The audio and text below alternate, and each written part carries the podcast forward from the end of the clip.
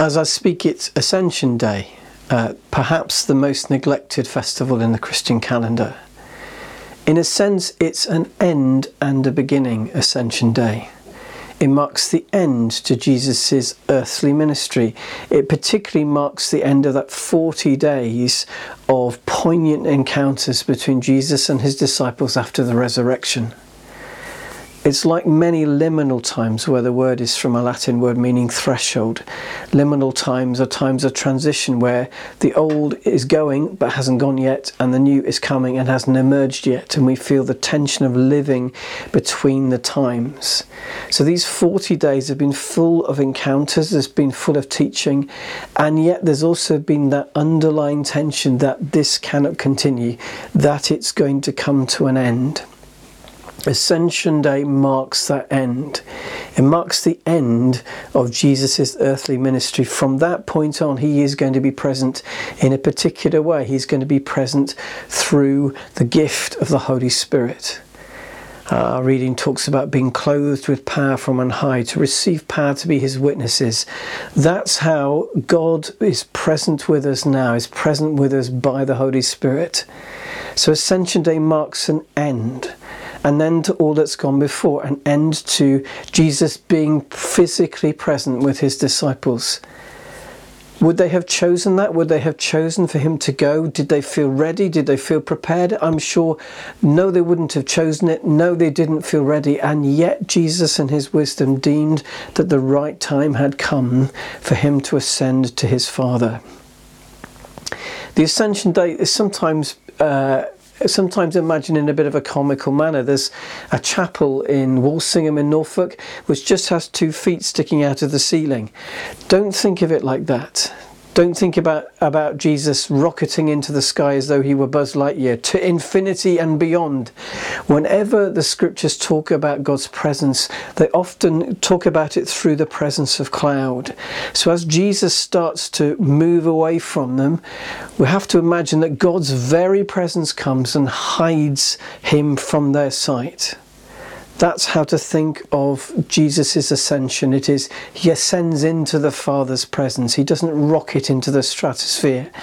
And God's very presence, as is the case at the Transfiguration, where God's very presence both reveals and conceals his form, at that moment at the ascension, God's very presence reveals and then conceals Jesus' form. It's an ending, but it's also a beginning as they're walking out to the Mount of Olives, the disciples said, Lord, are you going to, are you at this time going to restore the kingdom to Israel? And Jesus says, Look, it's really not for you to know the dates and times. And really that's the that's the key question. That's the key question in all of this. No, Jesus has established the presence of the kingdom of God. Now it is our responsibility, the responsibility of the disciples and us who follow, it's our responsibility to be agents of bringing God's kingdom to those around us now. So it's an ending, it's also a beginning. It's a beginning of a new phase of God's presence and God's activity in, in our lives and in our world. It's fascinating. What do they do after he has ascended? They simply go and seek his face in prayer. All of them, about 120 of them. That's the, the total number of disciples at that moment on the face of the earth. And from that prayer meeting, 120 of them giving themselves constantly in prayer from Ascension Day all the way through to Pentecost, from that one prayer meeting spreads a completely unprecedented peaceful movement across the whole of the known world over the next 300 years. It begins from that prayer meeting. So the Ascension Day is an ending. It brings to an end that liminal time. It's also a beginning. It's a beginning of the life of the church, which bursts into powerful life on Pentecost.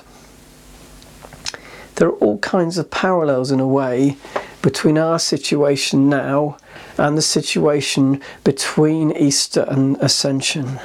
I talked about it as a liminal time.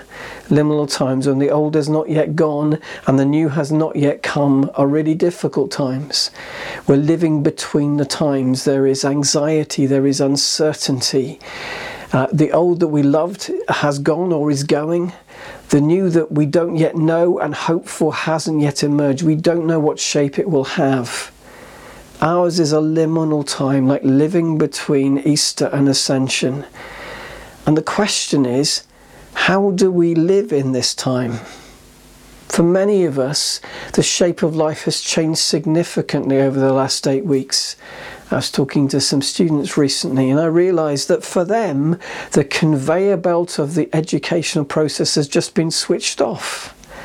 They've been in a process that began with year R and has gone through all of those years, and then suddenly it's not going anywhere. So, how do they orient themselves in that? How do they find motivation? How do they find purpose and direction in this liminal time where everything, all of the normal pathways, have just stopped? We don't know how many of them will pick up again. So, how do we live for God in this liminal time? So, what is this new season going to require? First thing it's going to require is courage. Courage. Faith is not often opposed to doubt, in my experience. It's much more often opposed to fear. It's fear that disables us, fear that discourages, fear that actually makes us feel that what we're trying to do for God doesn't really matter. What we really need for this new season is courage. Courage to believe that God has a purpose. Courage to believe that God has a purpose even for someone like you or someone like me. I think this morning I really want you to ask the Lord, How are you calling me for this new season? God might be calling you into the mission field, whether locally or far abroad. God might be calling you uh, to take up a new responsibility in church or to volunteer with one of our mission partners or, or to explore ordination or all kinds of callings. This new season is going to need new ministries. It's going to need uh, it's going to need people to step into new things. So, how is God calling you to step into new things? How is God calling you to live courageously in this new season? If this new season is going to need courage, it's also going to need imagination. At that moment on the, the on Ascension Day, I'm not sure the disciples had any idea what was coming next. They needed to seek God. That's what they did over this next 10 days through to Pentecost. And then when God came in such power through the Holy Spirit, suddenly they were released into new ministry we're going to need imagination and creativity. A, phrase that came to mind is from Isaiah 43. Isaiah, uh, Isaiah rec- records the Lord saying, See, I am doing a new thing. Do you not perceive it? I'm making a way in the desert and streams in the wasteland streams in the wasteland, a way in the desert, places where there is no way to make, are places where there can be no water. That's what the Lord is doing in these difficult times. But it needs imagination and creativity and boldness to see what God is doing. So there is that sense as we are still in this time when we're not sure what it's going to look like, we're not sure how to respond. It's that moment of saying, Lord, please give me the imagination to see what you're doing to perceive the new thing that you might be building, not to dwell on the past, as Isaiah 43:18 says, not, not to be so fixed on how things have been and long, long to go back to there, but to actually have the imagination, the creativity to say, okay, we're in an ending and a beginning. I'm embracing the beginning. What are you calling me to do? How are you calling me to respond? Please, Lord, spark in me imagination sparking me new ideas, sparking me not just hope for the future, but but imagination to dream what the new things might look like. We're going to need to do things differently. So we're going to need imagination and creativity to be able to see what the Holy Spirit is doing what the Holy Spirit is doing in our midst, in our lives, in our hearts and minds through calling us, but also the new ways that God might want us to respond in this season. Because there is a sense, this again, we need courage for this. There is a sense, I think, that the, the anesthetic is about to start to wear off Uh, I think things are going to get more difficult before they get better, certainly economically. We're going to need to be people of courage. We're going to need to be people of imagination to see what God is doing and respond to it. So we don't know what the future looks like, but we do know who we're going to respond to it with. We're going to respond to it with the Holy Spirit called alongside us. And we need to respond in courage and we need to respond with imagination and creativity to see the new things, to see the new things and get involved. As John 5:19 said, I only see what I see the Father doing. We need the creativity and the openness of mind and heart to see the new thing and embrace it.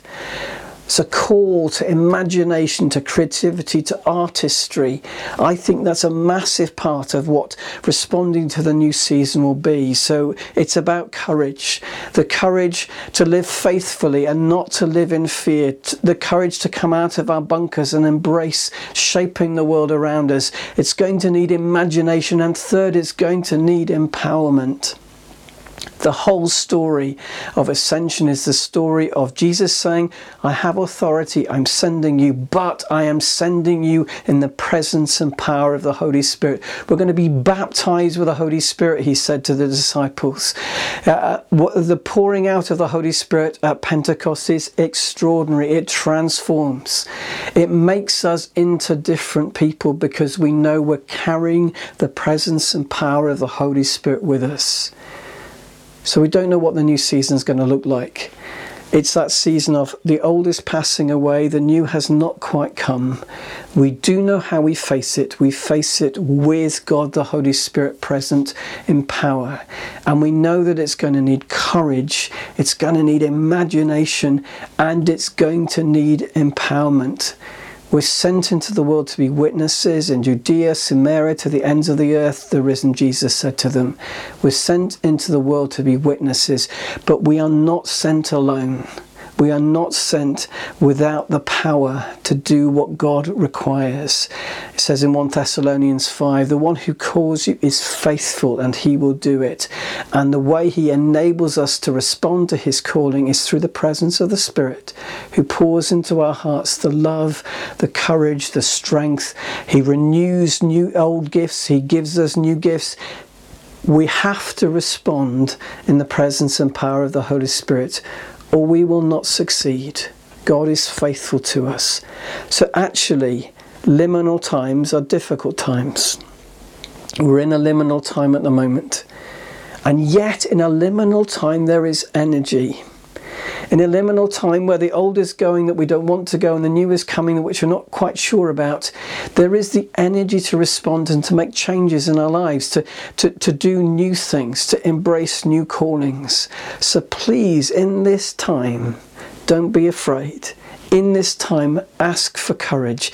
In this time, ask, Lord, how are you calling me? How are, how are you reshaping my life for this new future that's emerging? It's a time of imagination. So ask the Lord to speak to you in dreams, to speak to you prophetically, to speak to you through friends. Ask others to pray. Lord, uh, you know, ask them to pray. I'm, I'm wondering about this. Please pray for me. Ask for imagine and creativity for this new season and find finally, we ask for the Holy Spirit to come and fill us because we're sent into the world and we're supposed to be full of God's presence to enable us to bear fruit for Him, not just now, not just in the old season, but in the new season and in all of the seasons to come because we are pilgrims in this world. We're pilgrims and we're pursuing God, pursuing God who is the same yesterday and today and forevermore. And therefore, all of these times, all of these seasons are in His hand. So He can help us respond. He can help us respond to this new season, as uncomfortable it is, as, as, as lacking in energy and purpose as we may feel that we are. The Lord is Lord of this new season as well, and He will give us the courage, the imagination, and the empowerment to respond and bear fruit and keep bearing fruit in all the seasons to come. Thanks for listening.